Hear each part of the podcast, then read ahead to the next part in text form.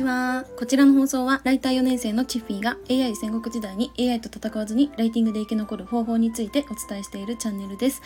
はい。え今日はですね、12月31日、えー、日曜日ということで、まあ、2023年今日で終わりますので、ちょっと私この1年で何があったのかなっていう振り返りつつ、皆さんに、えー、感謝の気持ちをお伝えしていきたいと思います。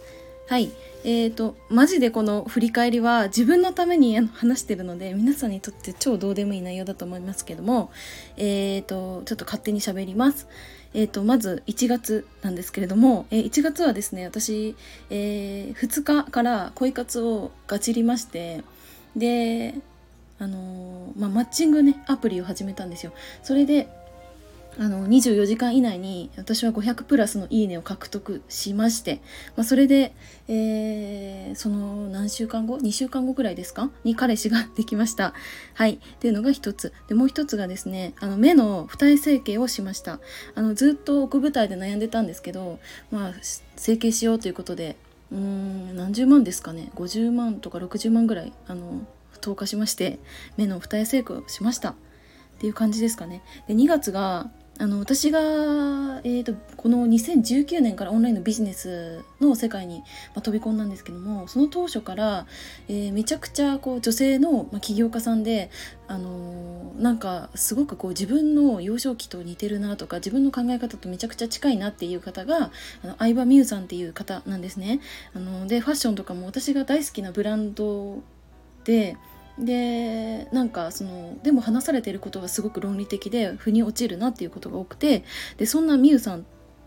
のアカデミーに、参加しましてでそこで初めてリアルであのみゆさんとね名古屋のうんお店高島屋かな？そこであのランチをしたんですね。でさらにその後にアカデミーの方々と、えー、マリオットアソシアホテルの、えー、ラウンジに行ってお茶をしたっていうのがめちゃくちゃ記憶に残ってまして。はい、まあ、そんなもうだってオンラインの世界ではずっと何年ですかね。2年3年レベルで追っかけてたみゆさんに直接お会いできたっていうことでめちゃくちゃ嬉しかった記憶があります。はい、で3月は、えーまあ、これもね結構私の初の試みでインスタグラムのフォロワーさんと一緒にお茶をしました名古屋で。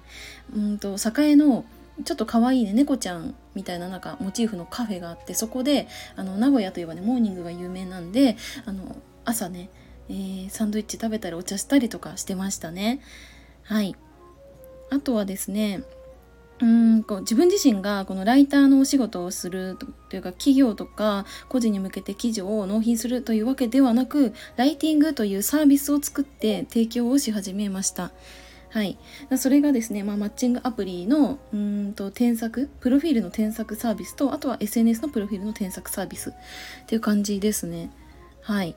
でうんと4月は、えー、またちょっと美容の話なんですけれども、えー、クールスカルプティングっていう、まあ、脂肪冷却で、あのー、まあ、脂肪細胞を破壊して痩せましょうみたいなそういう内容なんですけどそのクルスカに、えー、挑戦しました。はい、この時は腕ですかね腕にうんとそのクルスカの機械を当てましてそれで、ん、何センチ2センチとか1.5センチとかですか？あの、最終的にはあの細くなったんですけど、まあ、そんな感じでやってましたね。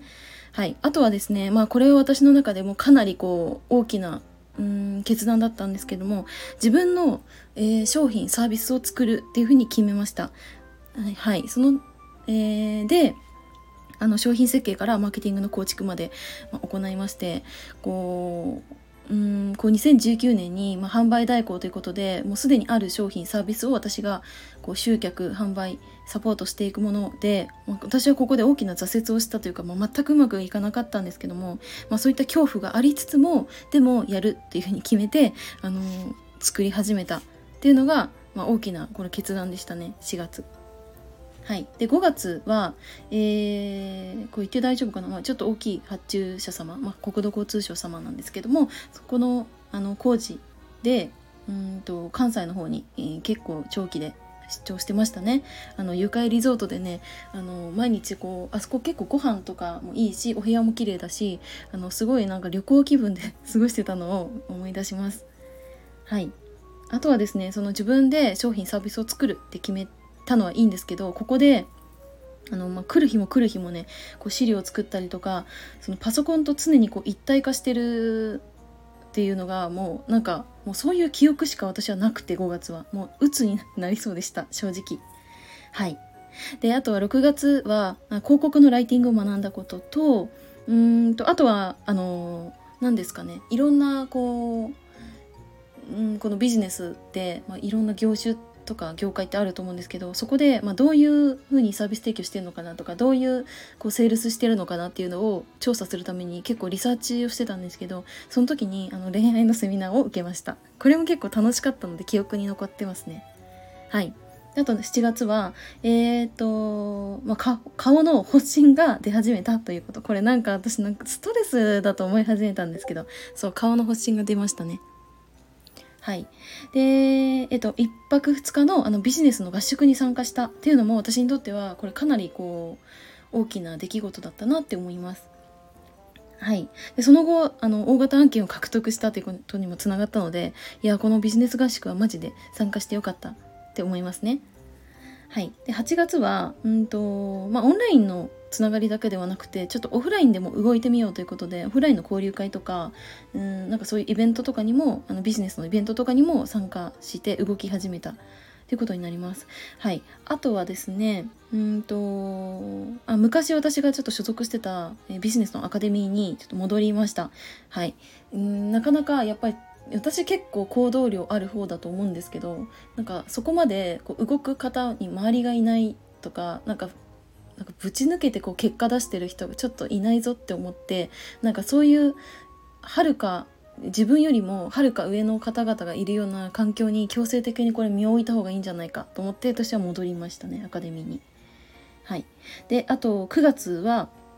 えーと、ついにこの自分の商品をリリースしてコンサル生ができたっていうことですね。はい、でさらにあのー、まあ、ライティングのコミュニティを立ち上げようと思ってそのための活動を開始しました。はい。あとは、えー、10月はあの彼氏と音信不通になりましたねあのほぼ連絡は取れない状況がめちゃくちゃ続きまして、うん、なんかそんなのをスタイフのこのライブでもポロッとお話はしたんですけどもそういったことがありましたね。はい。あとは私がめちゃくちゃ苦しいというかうーん、怖い苦しいもう逃げたい みたいなのがハロウィンの、まあ、イベントのための集客ですね。はい。でさらにあのー、まあ、イベント自体もやっぱり100名合計で100名以上いらっしゃって、まあ、私のセミナー聞いてくださった方は50名以上いらっしゃったんですけどそういった大人数の方の前でセミナーをやるっていう、まあ、初めての経験をさせてもらいました。はい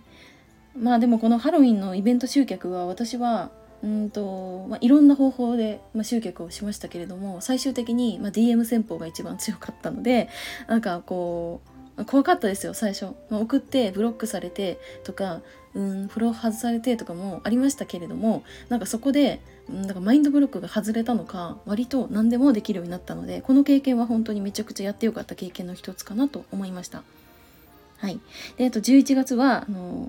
彼氏と別れたということと、うん、これちょっとさらっといきますね。あんまあんまりこうダメージ今マジでないのでであとは、まあ、今までちょっと SEO メインでライティングやってたんですけどこの3年ちょっとは SEO メインでライティングのお仕事やってましたけれどもセールスライティングにちょこちょことこう、うんまあ、そういった仕事が増えてきたということで、まあ、移行し始めたのが11月かなって思います。はい、で12月最後ですね、えー、こちらについてはうんと、まあ、顔ヨガを始めたということですね、まあ、今まで美容医療とかエステとかに頼ってたっていうところあるんですけどなんか根本を解決したいと思って私はまた新たに顔ヨガというところで挑戦をしています。これはえーと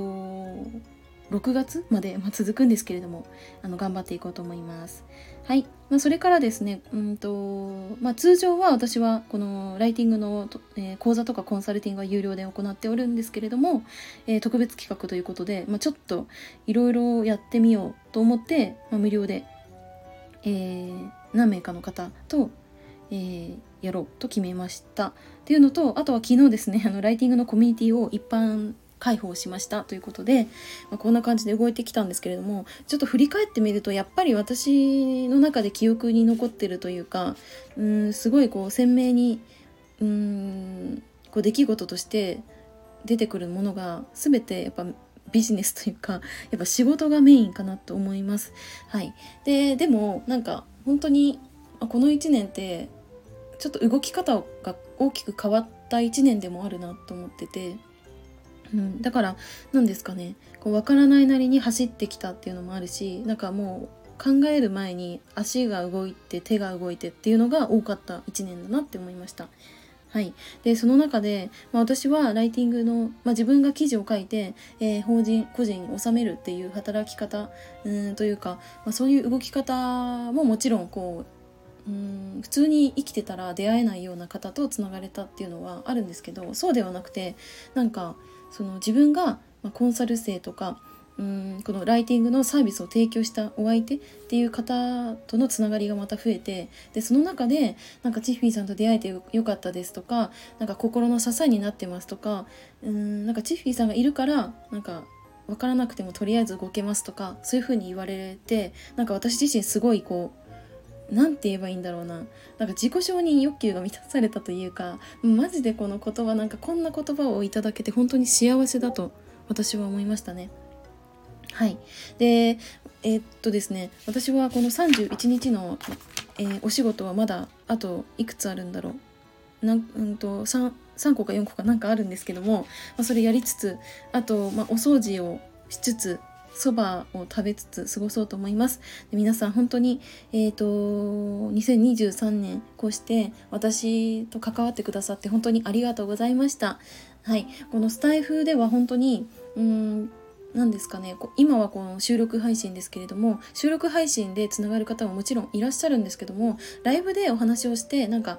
うーん何ですかね。こう一番こう日常に近い形で関われたっていうのが本当に嬉しかったです。ありがとうございました。